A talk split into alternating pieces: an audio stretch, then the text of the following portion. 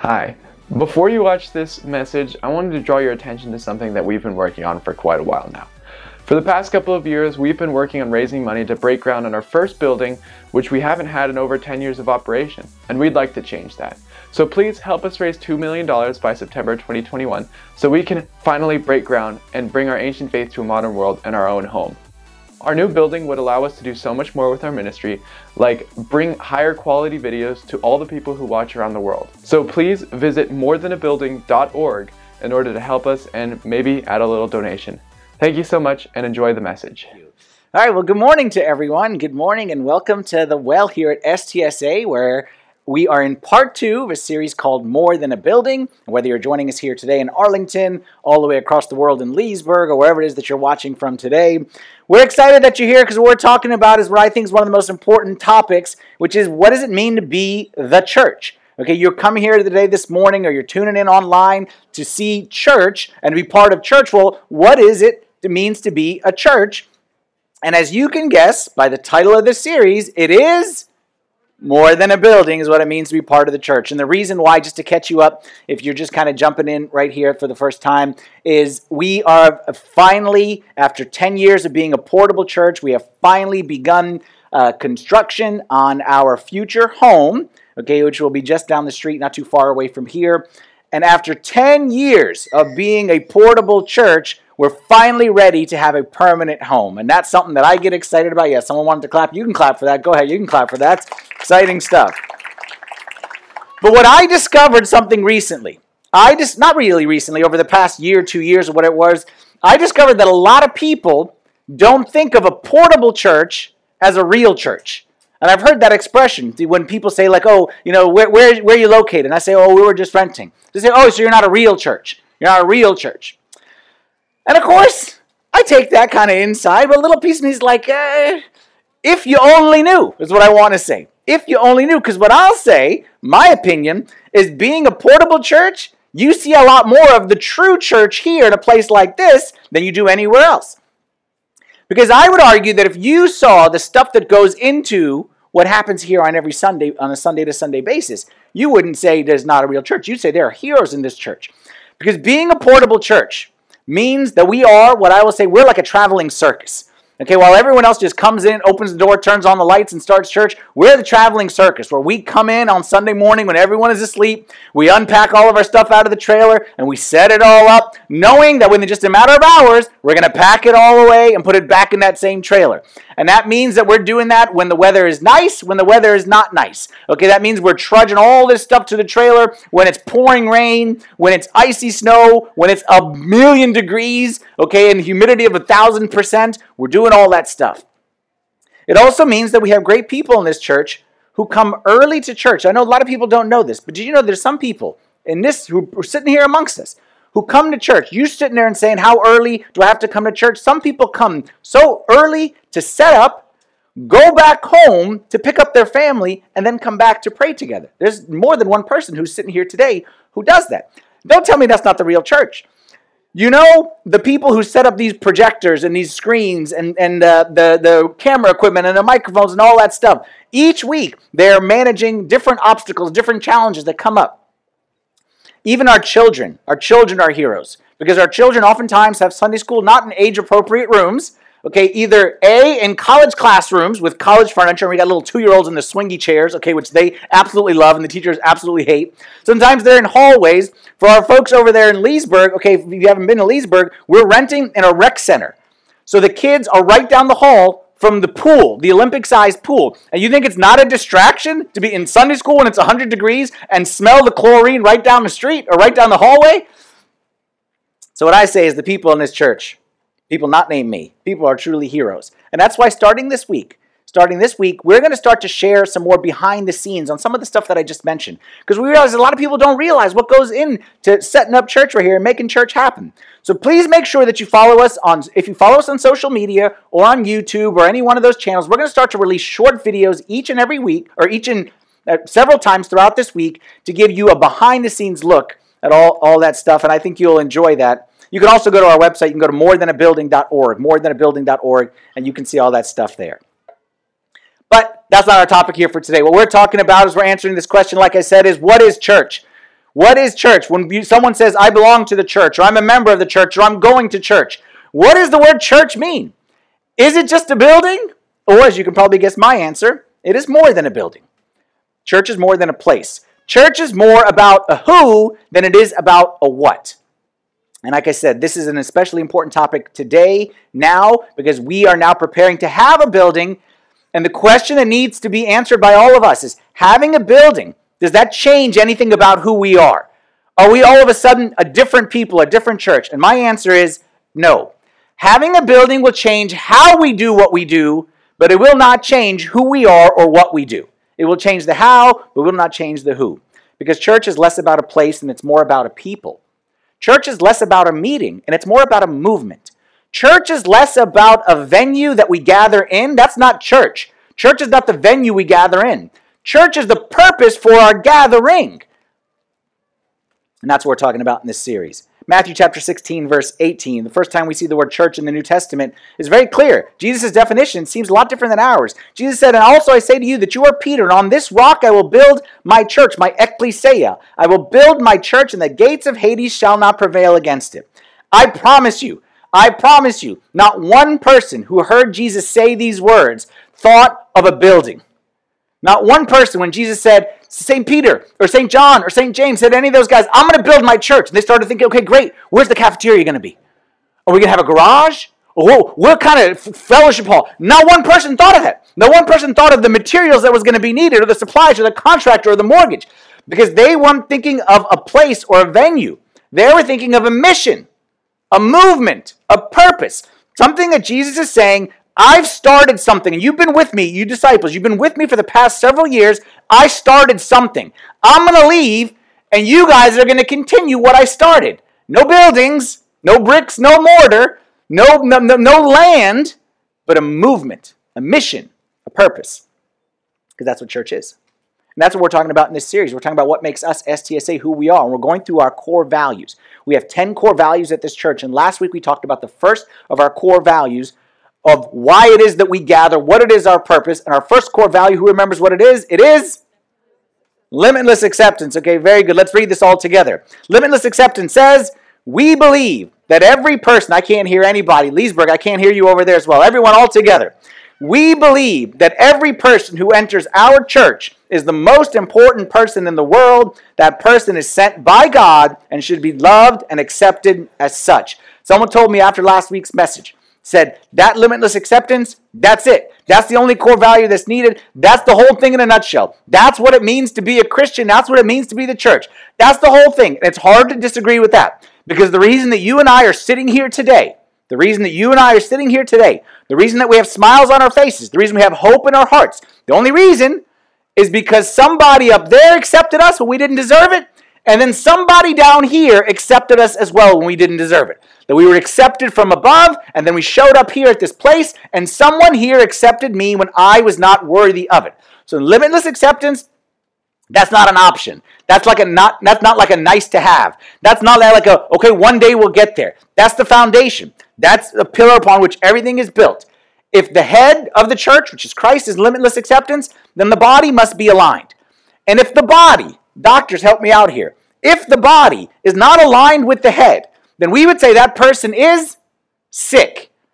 We would say a person is sick if their head is telling their hand to move like this and the hand can't move like this. We would say that person has a sickness. The person is sick. And I don't want anyone ever come here at STSA and look at the body of Christ here and say that body has a sickness because the head and the body are not in sync. The head is one way, the body is another way. The head is limitless acceptance. The body is like, okay, accept if you think like me, you vote like me, you look like me. If that's the way the body is, the body has an illness. And sometimes when the illness is bad, you got to amputate, but we won't talk about that here today, okay? Let's stay on the positive side. If you missed last week's message, go to our YouTube page and get caught up because, like I said, that is foundational for who we are as a church. Today, we're going to our second core value. And our second core value is related to the first, but comes at it from a different angle.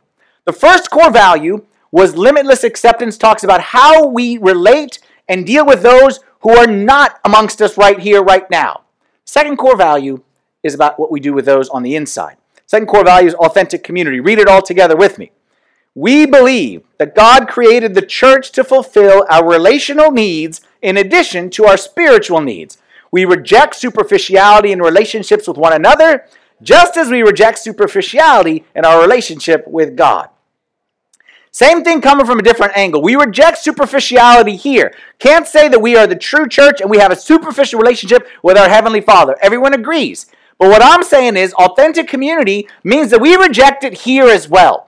Because we believe that the church is about prayer, and it is about Bible, and it is about spiritual, but it's about more than that. It's not just about my relationship with God, it's about my relationship with the rest of God's family here inside the church.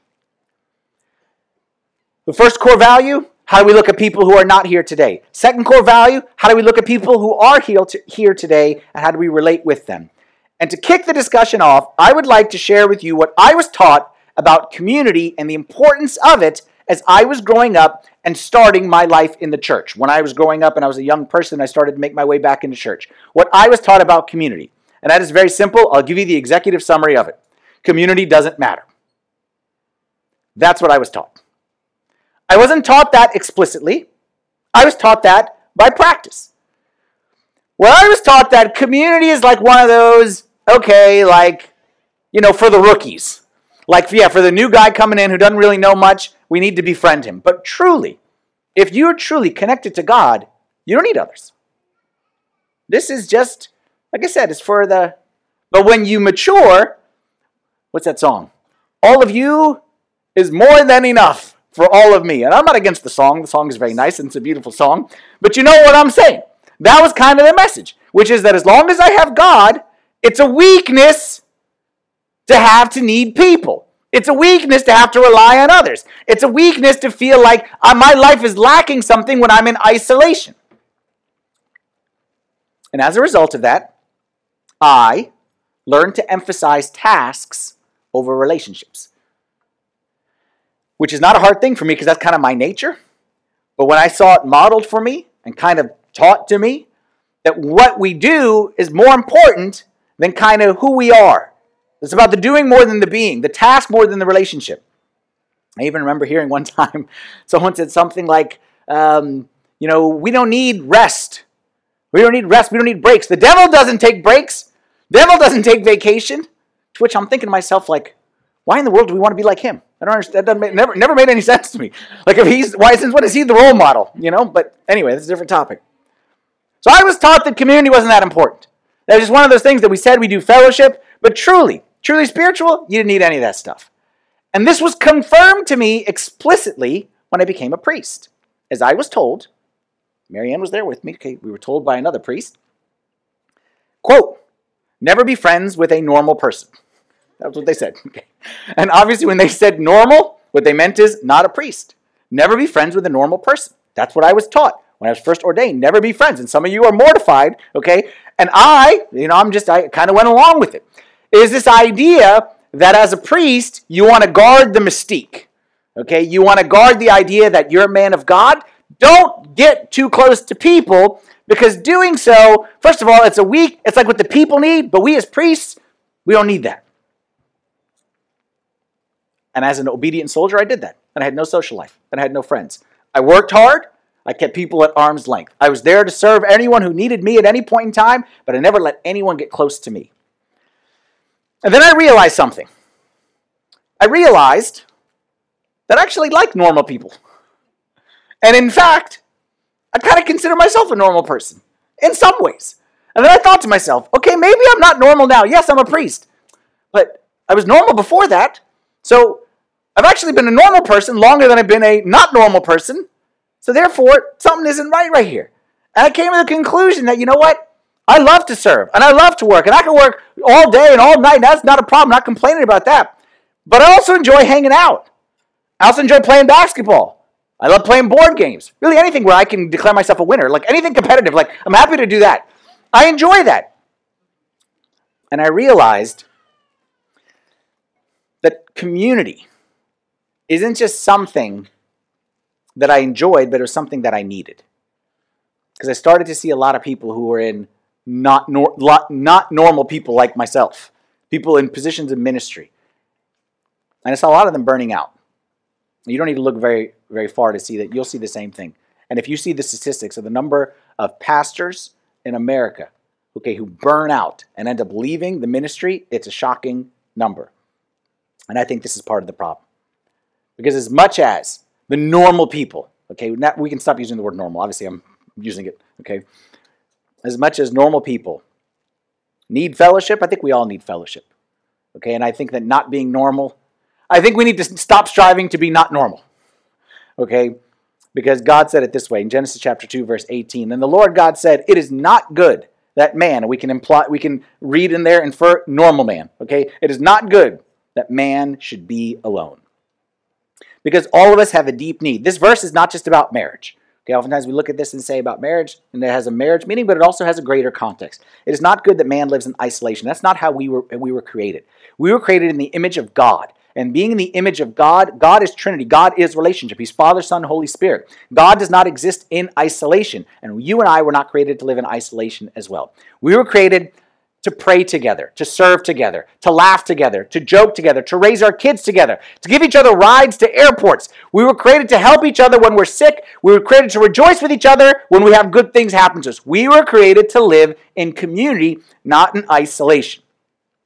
And I can look back at my life and say, I experienced life in isolation. Again, never really isolated from the outside. On the outside, I was always around around people but I never let anybody in. I can say I lived life without a sense of community, and I lived life with it. And the two is night and day. And there's no comparison between the two. And I am so thankful that now I do have people who are a, an intimate part of my life. And I feel like I do share my life with them, and they share their life with me, and they see parts of me that maybe not everyone else sees. And I'm thankful for it. I think it's made a difference in my ministry, in the way I raise my kids, in the way I relate to my wife. I hope it's made a difference, and I believe it can do the same for you.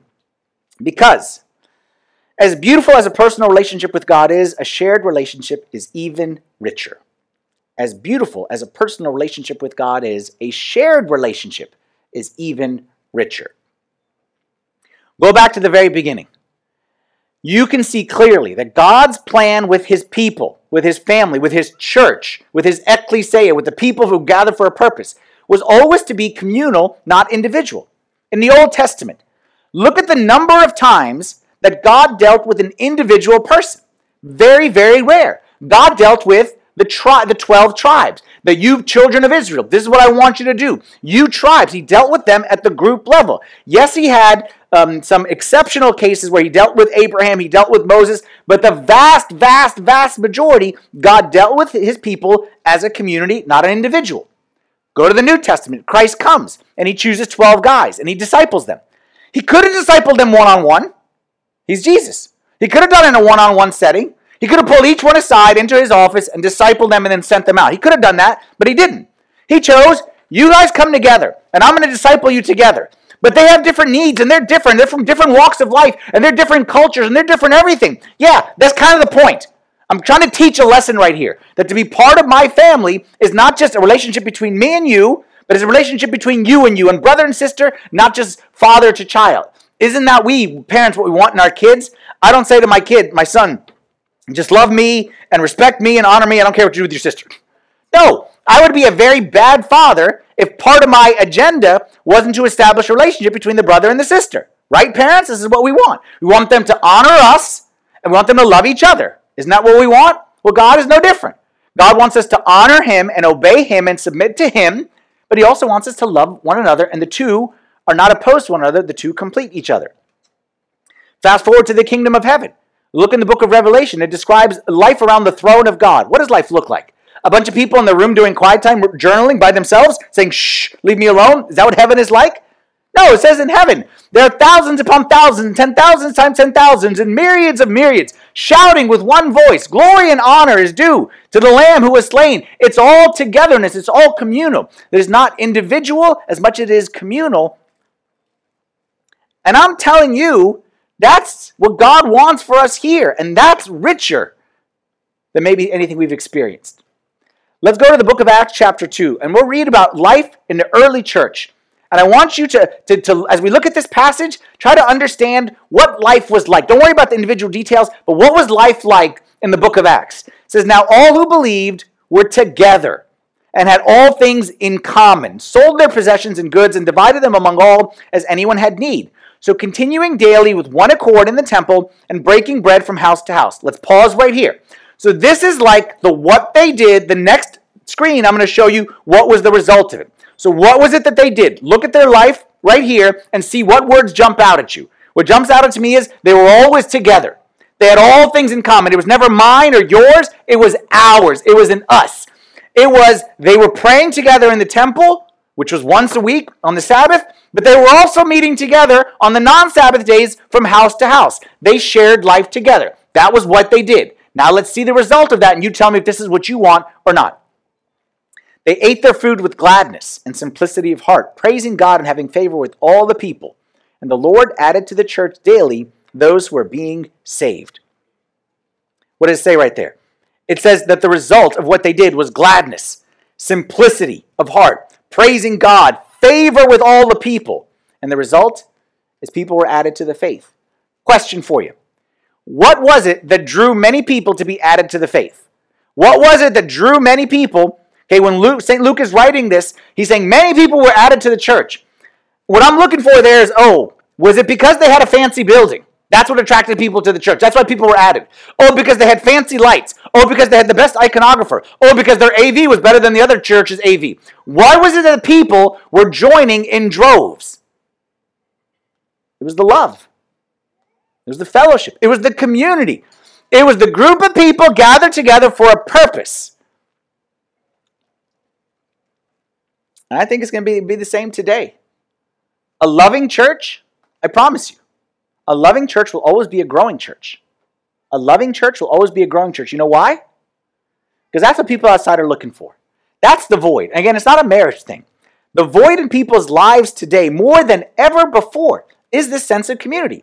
That's why one of my least favorite shows of all time, okay, but I hate to admit it, it served a purpose. Remember that show Friends?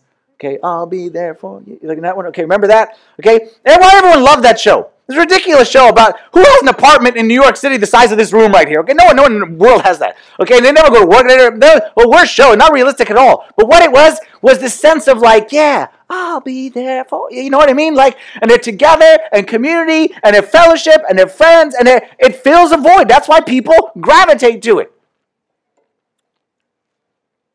I think that's how God designed us. God designed us to need one another. I don't think it's a lower or a form of weakness. I think it's exactly God's plan for us. And like I said, I'm a witness to both.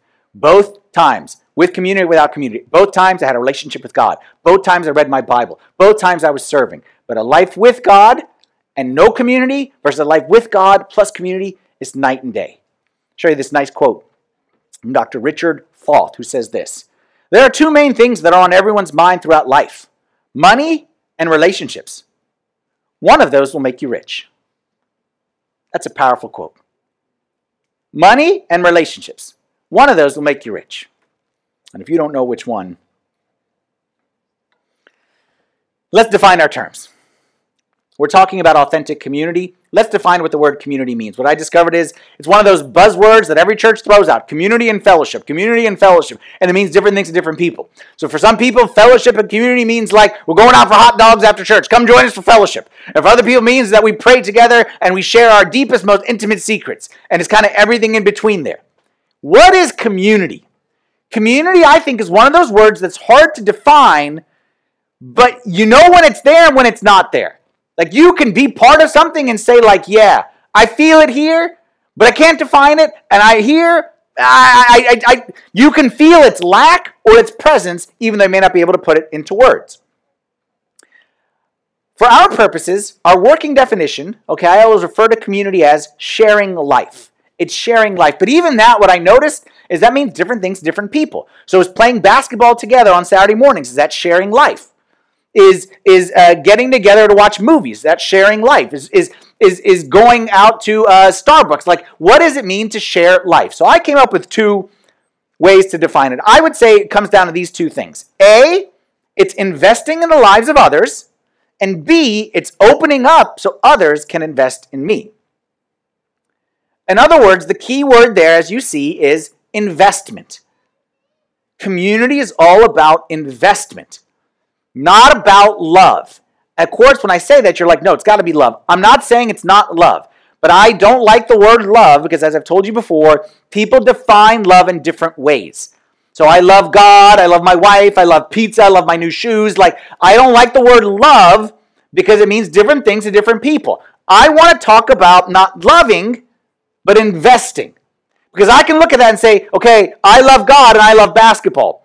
But I hope I invest a little bit more in God than I do in my basketball career. I hope so. I hope when I say I love my wife and I love my new shoes, I can say for a fact I've invested more financially in my wife than I have in my shoes. Okay, that, that no doubt about that one. Okay, just the trip to Costco yesterday alone was enough. Okay, feed a small army is what we say right there. Community is not about love. Community is about investment. So you say, yeah, I love everyone here in the church family. Okay, that's great. Yeah, not, that, that, that doesn't mean anything. Okay, I can I can walk into a, a, a restaurant and say, yeah, I love everyone here and I pray for everyone here, but that's not community. Community is about investment. How invested am I in others? And how much do I open up to allow others to invest in me? So I want to make this real practical. I want to talk about three ways. Three ways that we can have true, authentic community in this church. Because community is good, but authentic community is really what we need. How we can invest in others and open up our lives for others to invest in us. And it's going to come down to three simple things that we're going to do. Three simple things, and I'll break them down one by one. We're going to open our doors, we're going to take off our socks, we're going to roll up our sleeves. That's simple, right? We're going to open our doors, we're going to take off our socks, we're going to roll up our sleeves. Let's go number one. One, we're going to open our doors. We will open our doors to one another. If you, like me, grew up in the 80s, late 80s, okay, early 90s, and you watch TV shows back then, you will notice something very strange in TV shows in the, er, in the 80s and 90s People used to knock on each other's doors. I know, it's strange. Ask yourself when was the last time, I'm not talking about the Amazon guy or the UPS guy, I'm not talking about that. Ask the last time somebody just knocked at your door without texting you in advance. The last time somebody, or you did it to someone else, that you knocked on someone's door. Back in the day, we used to do this thing. And if you remember, let's go a little TV trivia right here. I will name the I will name the neighbor, you name the show. Okay, make it easier for you. I will name the famous neighbor, you tell me what show this person is from. You have this game? Okay, you understand the game? And we're gonna go 80s, we're gonna go 90s, back into the 80s, see how far back we can go. Ready? Start you off with a with a with a softball pitch right here. Okay? Kramer. Seinfeld. That's easy, okay? Larry. Three's Company, very good. Okay, Larry. Cockroach. Cosby Show, very good. We're on the same page, right? We're getting rid of all these other. people. Me and you can play this game, okay? Let's go back even further. Lenny and Squiggy. Laverne and Shirley. Okay, very good. And this one's easy. I want everyone to shout this one. Okay, Urkel. Family Matters. Come on, that's the most famous neighbor of all time. Family Matters. Steve Urkel guy. Okay. Yeah. Anyone else want to throw a, neighbor into the into the ring right here? Okay. Today, compare life that we used to saw when people just knock on the door. What compare that to today? Today, the only time we knock on our neighbor's door is when the ball that the kids kick goes over the fence. That's the only time, and that's after trying to get the, the shovel to scoop it over. And if we could text them, we would. Okay, the only time is when we absolutely have to. And I know some people would say, leave the ball. It's not worth the, inconvenience of knocking. Order another one. But did you know back in the day, we used to not only knock on each other's doors. Did you know back in the day? Okay, remember, who remembers this? We used to get each other's mail on vacation. You guys remember this? Anyone do this? I'm going on vacation. Get the mail while I'm gone. And then we would stop by. Okay? Or we used to, when we were younger, we used to have a spare key to our house. Who would have it? Our neighbor would have the spare key to our house because their house was our house and we didn't see anything wrong with that. We used to knock on each other's doors. I never did this, but in TV shows they did to borrow sugar. Okay, I don't know if people actually did that or not, but in theory, people would do that. And you just look at it and say, the world is very different than it was back then. I don't think it's better in that regard. Like, I'm not anti technology. Technology is great. I love technology. It has made the world better in so many ways. But now, when it comes to community, I actually read an article one time. This subject fascinates me. I read an article one time about the invention of the garage and how the garage decreased the sense of community and increased the isolation and loneliness for so many people across America. And I thought about it. When I was growing up, okay, dad will remember we had a carport. Okay, we didn't have a garage. Okay, in that first house that we had in Vienna, we had a carport. A carport. You know what a carport is? It's just a covered, like like an like an umbrella for your car. Okay, so there's no garage door, so you just rolled in. So what happened is when you parked in a carport, you got out the car, it wasn't connected to the house, so you got out and you had to walk around the front to get in your house. And as you're walking around to the front, you might see the neighbor. Okay, and what would you do when you see the neighbor? You know, hey Fred, you know, how's the wife? How's the kids? You know, hey Jenny, you know, like uh, how'd that thing on your elbow go? Okay, looks good. Hey Jim, you know, how's that prostate doing? You still, oh, that's great, fantastic, still hanging in there. Good. Like we used to have conversations with one another out in the street. Compare that to today. Today, we roll in with our windows up. Okay, we're probably on our phone and we roll into the garage. Okay, we open the garage, we see other neighbors, and we think they're probably suspicious. Okay, they're probably, you know, stranger danger. Okay, so what we do is we open the garage, we pull into the garage, we close the garage, and then we get out of the car. We make sure we don't get out until the garage is completely closed, so that way we do not have to deal with anyone on the outside. So what we're living is my life, leave me alone, just me. You're outside, I'm in, inside. I actually saw, again, again, I like this topic. So anyone who lives in Montgomery County, anyone who lives in Montgomery County, they put out a thing, the government in Montgomery County is encouraging homes and home builders to put the garage for townhomes in the back, not in the front. Okay, maybe you've seen this. A lot of homes, okay, where it's like townhouse in the front and it's landscape, and the garage is in the back. And it's specifically for this sense of community. So that people on the front would see nice landscape and people would hang out on the front versus just in the front just be cars and, and cement. Another thing they talked about is porches versus decks. When we were kids, someone said yes. Okay, when we were kids, we used to hang out on the porch. We didn't have we didn't have a deck in that first one. We hung out on the porch and we would just be outside. Now we have the covered deck on the back, okay, and it's screened in and it's locked, and we even got a TV out there, everything like that. So basically says, "This is my life. You're outside. I'm inside. You're bad. I'm good." And I think that's a far cry from Acts chapter 2 verse 46 which says continuing daily with one accord in the temple and breaking bread from house to house. The key there is that house to house. Believe me, not only, this is not just something that the Bible talks about as like a night, this is something that we need. Okay, I can tell you another story. When we, me and my wife, when we first got married, we lived in this townhouse over in Fairfax. And it was just the two of us, and eventually we had some kids. But I remember when it was just the two of us, again, we had this no community. We weren't in anything like that. And I was kind of the weirdo on the block because I'm like the priest guy. And I remember, I remember very clearly doing my best to avoid interacting with anyone. I used to schedule my trips to the mailbox. It was like on the corner. Like there were certain neighbors. When I see them go out to get the mail, okay, I'd wait for them to finish. As soon as they got back in, I would go out there to get it before because I didn't want to have to talk or interact with anyone. Then I remember one time I heard a sermon in church about loving your neighbor. Okay, the sermon was not talking about your physical neighbor, just loving your neighbor. And I remember thinking to myself during that sermon, oh my goodness, I don't like my neighbors. I avoid them like the plague. Like I do everything in my power to avoid them. And I'm like, they're my neighbor. And usually you think of like my neighbor in a general sense. I'm like, no, but my physical neighbors, like God's going to ask me and say, I gave you a neighbor on your right and a neighbor on your left, and did you love them? My answer at that time would have been no. So me and my wife decided to do something crazy. We decided to throw a block party.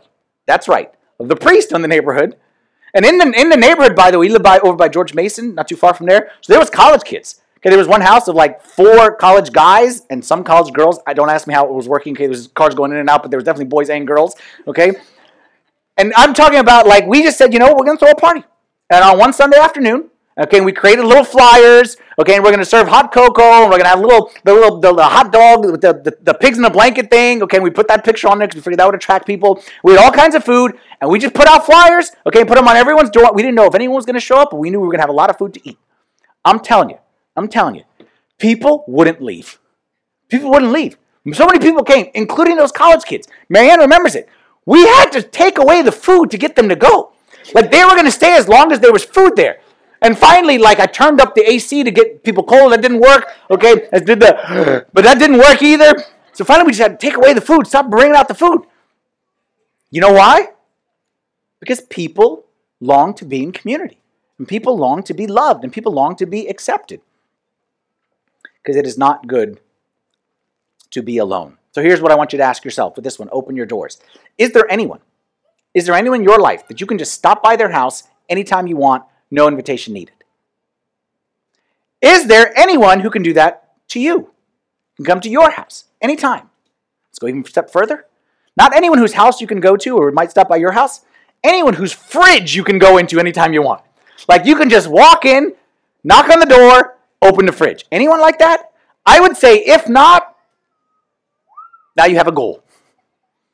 That someone whose house is your house and your house is their house. That's why we're talking about this idea of more than a building. Someone told me it's going to be great when we have a building so we can start to do all of our groups, like we do life groups, we do leisure groups, we do all those learning groups, do them all in the church. And I said, heck no. No way.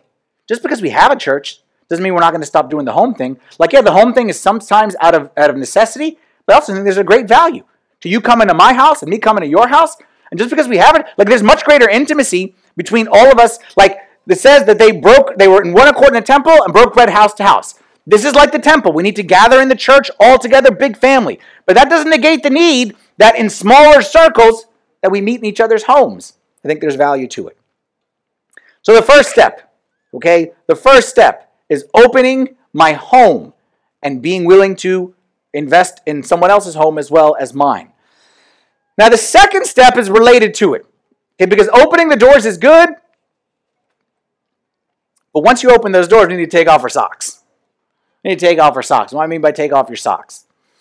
Anyone who knows me knows I hate feet. Not a feet guy. Always been grossed out by feet. Someone the other day, there was something they were eating, it fell, and they're like, it didn't hit the floor, it hit my feet. I'm like, that's worse than the floor.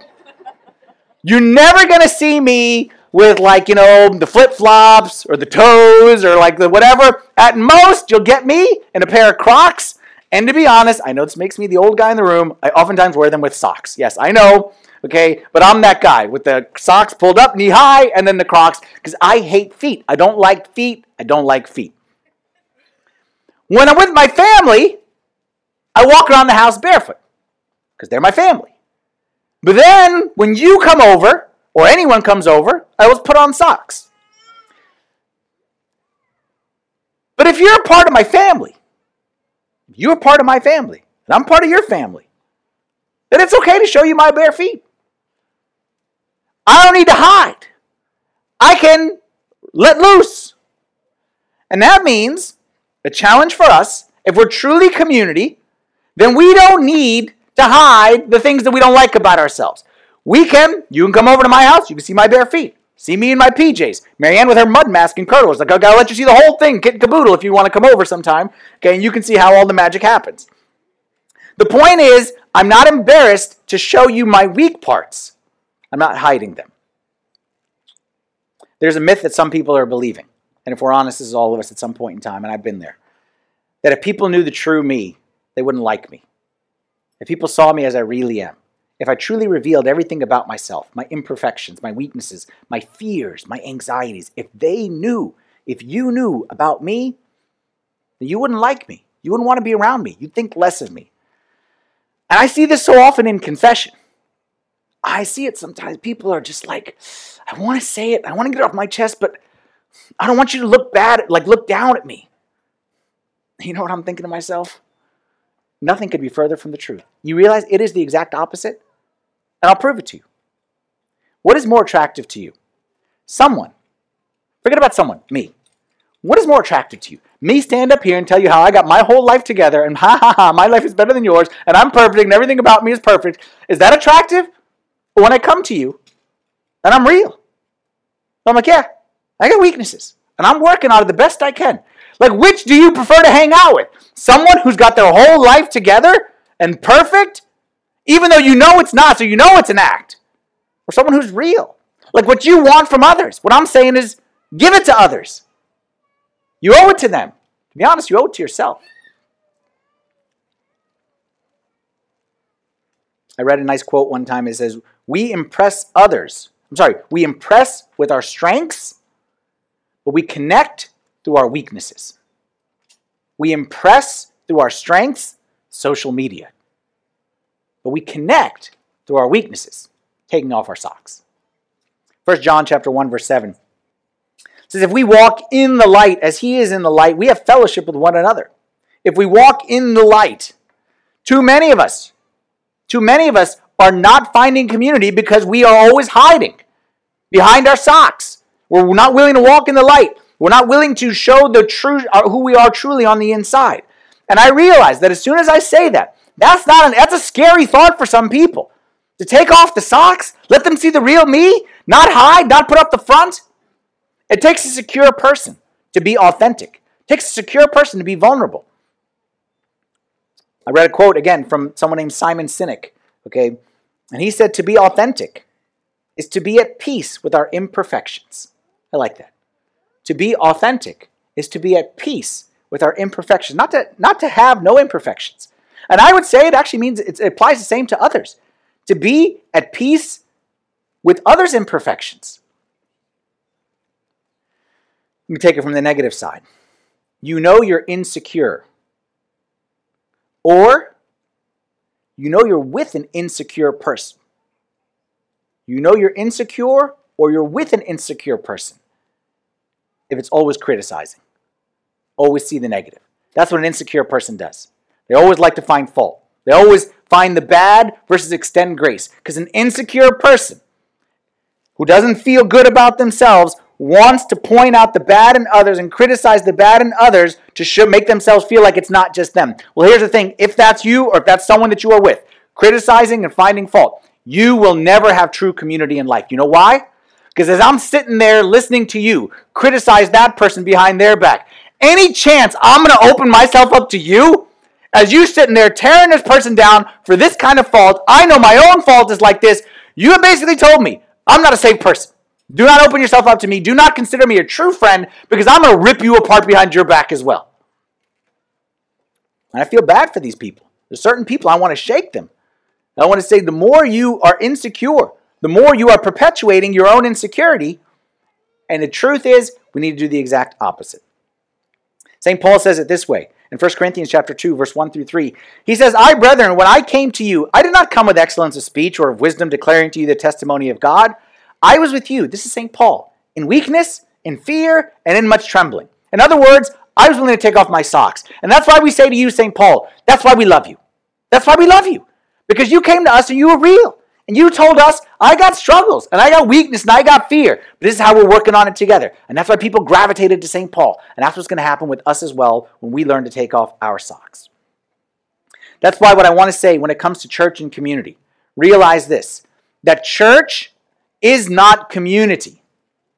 Church provides an opportunity for it, but it doesn't answer. Church is not the answer. Church provides opportunities for the answer. Meaning you could attend church every single week for the rest of your life and never find true, authentic community. If you just sit there in the pew and you never invest in others, you never let others invest in you. If you're never willing to take a risk, if you're never willing to be open, if you're never willing to do anything beyond just, like I said, stay here, I say the right words, how are you, what do you do for a living, this is what I do, glory be to God. If that's all you do, then yes, you attend church, church will never be community for you. It takes you willing to take a risk. And that's why the most secure people are the ones who are willing to, you know what? Pick up the phone. Yeah, pick up the phone. Not this. Okay, pick it up and call someone and say, hey, can we talk? That's a scary thought for some of us. But those are the ones who are going to find community, willing to invest, willing to open up their lives to others. You know what? We're sometimes in a life group, okay, and we're going through the questions and we're just answering the questions. And then some person, some brave soul says, hey guys, can I be honest here? Can I be real? And then the floodgates open up. That's what I discovered is once the per- first person opens up and makes himself vulnerable, and everyone's like, yes, that's what I want to say. But I was just waiting for someone to do it first. The other day we were the group of people and together, and we've been together for a long time, and we're laughing and we're joking and we're going out here and we're doing these activities, and then finally someone said, "Hey guys, can we just like tell the kids to just watch TV? Like who cares about the kids right now? Can we just hang out with the adults? Can we just say this? How's everyone doing?" That's what we did. We said, "How's everyone doing?" And the rule is when you say, How's everyone doing? No one's allowed to say fine. No one's allowed to say fine. Let's get the but the, let the kids watch whatever. Like who cares? They're already addicted anyway. Like another half hour, I'm gonna kill them. Okay, they're already messed up. We already it's too late for them. How's everyone doing here? And that opened up a real good conversation that I promise you, everyone in the room wanted to have. But who was the brave soul who would take the step? So number one, we open up our doors. Number two, we take off our socks. And number three, and I'll go through this quick as we roll up our sleeves. We roll up our sleeves. Back to what I said in the beginning that church is about a mission. Church is about not a venue to gather in, but a purpose for a gathering. We roll up our sleeves back to the mission. If all that unites us together, if the reason we're here is because we have common interests, then we're a country club. If what unites us together is we have the same political views, then we're a political party or whatever group, and that ain't us. What unites us is not what we have in common when it comes to our interests and our hobbies and our, and our voting and all that nonsense. What unites us is our mission. We're bringing an ancient faith to a modern world. We're here not just for ourselves. Like, we're not just here at STSA because it's close to my home. Why are you a member of STSA? Because it's close and the commute is short and, you know, um, it's. No, no, no, no. We're here because we believe in the mission. Because Jesus started something, he gave the baton to his disciples, they gave it to their disciples, and now someone's handed it to us. And we're here in Arlington. Jesus never came to Arlington. Neither did St. Peter, neither did St. Paul. But he sent us. We are here on a mission. And what allows us to overcome that you know what you and i we grew up differently you and i think politically differently you and i we don't we don't speak the same way you rub me wrong and i rub you wrong but you know what unites us together you know the reason why we get past all that because of our mission so you know what our mission is so important i'm willing to reconcile here. I'm willing to overlook here. I'm willing to change here. I'm willing to agree to disagree with here. Because why? Because what unites us is so important that it requires us to be on the same page. Acts chapter 4, verse 32 and 33 says, Now the multitude of those who believed were of one heart and one soul. Neither did anyone say that anything he possessed was his own, but they had all things in common. Now watch the result of one heart and one soul, and with great power the apostles gave witness to the resurrection of the Lord Jesus, and great grace was upon them. Let me ask you a question. If they were not one heart and one soul, do you think they would have had as much grace and power upon them? Do you think there might be a connection between the oneness of heart and the oneness of soul and the great grace and the great power. That's what I want for our church. And that's why you're here in this church, because you want God to work mightily in this church. And I'm telling you that the reason that God works mightily in the church is when the church is united together in one heart and one soul. We, as members of the church, individually, nothing. But together, powerful. And I heard a great analogy one time is we as members of the church, we're like snowflakes. You know snowflakes? They say that every snowflake is unique. I don't know how they discovered this, but somebody put them under a microscope. So every snowflake is different than the next one. No two snowflakes are the same. And one snowflake by itself can't do much. Take a snowflake, throw it over, nothing's going to happen. But if I put a bunch of snowflakes together and unite them together, you know what I can do? I can stop traffic. I can mess things up. I can shut cities down. And that's us in the church. By ourselves, you, me, none of us can do much. By ourselves. By ourselves, you're good. I'm not saying you're bad, you're good. But together, man, we are united together and we go out those doors and we are one soul, we are one heart, we have one mission, and we are under the authority of one head who is the king up in heaven, and we are together united in that. Woof!